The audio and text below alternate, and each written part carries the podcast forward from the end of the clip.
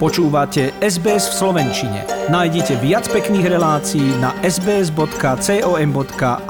lomeno slovak.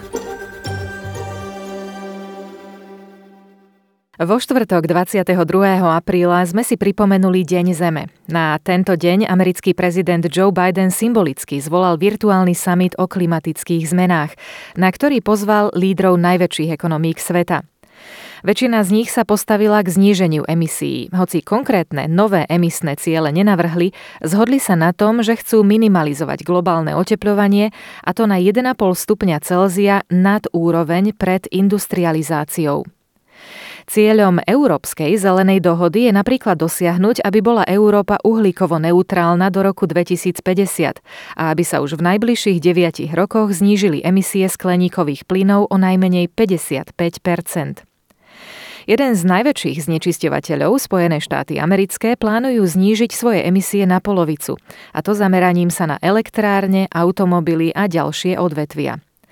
Austrália, ktorú na samite zastupoval premiér Scott Morrison, žiadne nové sľuby nedala a vyslúžila si za to kritiku.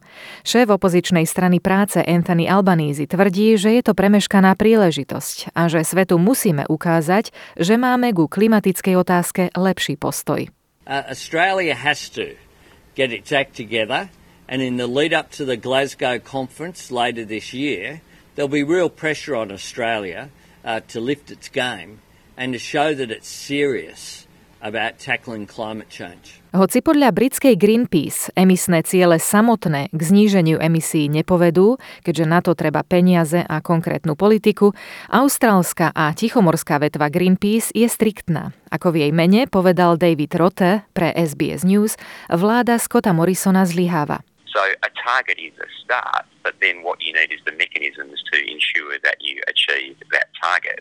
And in Australia, the truth is we don't have target, we don't have mechanisms, and we don't have an honest policy debate about achieving the target. Scott Morrison sa však bráni a tvrdí, že Austrália je na ceste k nulovej čistej hodnote. Bude sa však zameriavať na spôsob zníženia emisí, nie na stanovovanie cieľov.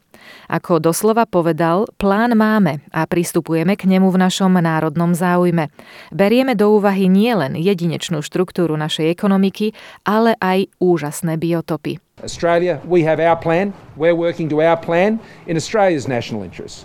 We have unique challenges here in Australia with the structure and size and com- com- uh, complexion of our economy, as well as the amazing um, habitats.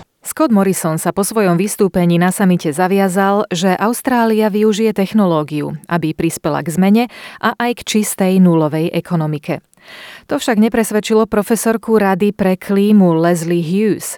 Tvrdí, že nekonečné prírodné energie, akými sú slnko a vietor, z nás robí hnací motor obnoviteľných zdrojov a že si tento potenciál nedostatočne uvedomujeme. Reaching net zero by 2035 would mean that Australia is doing its fair share for the global effort to combat climate change. Australia should be and could be a renewables powerhouse. We have abundant natural resources, solar and wind. Federálny pokladník Josh Frydenberg sa takisto pridal k debate, keď zdôraznil, že vláda do obnoviteľnej energie investuje a svoj záväzok berie vážne.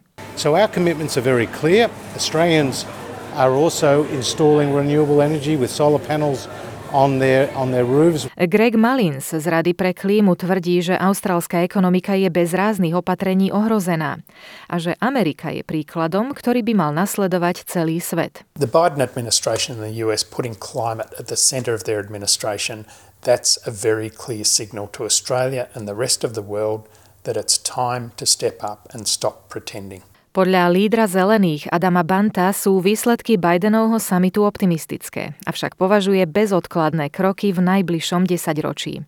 USA zdvojnásobujú svoje záväzky, Kanada ich tiež zvyšuje, len Austrália sa stále drží uhlia a plynu. The United States gets it. It is doubling its ambition. Canada is increasing its ambition. Japan is increasing its ambition.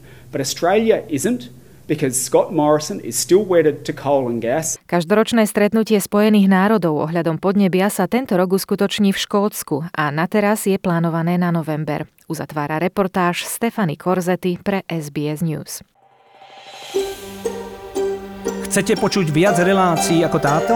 Počúvajte cez Apple Podcast, Google Podcast, Spotify alebo kdekoľvek získajte svoj podcast.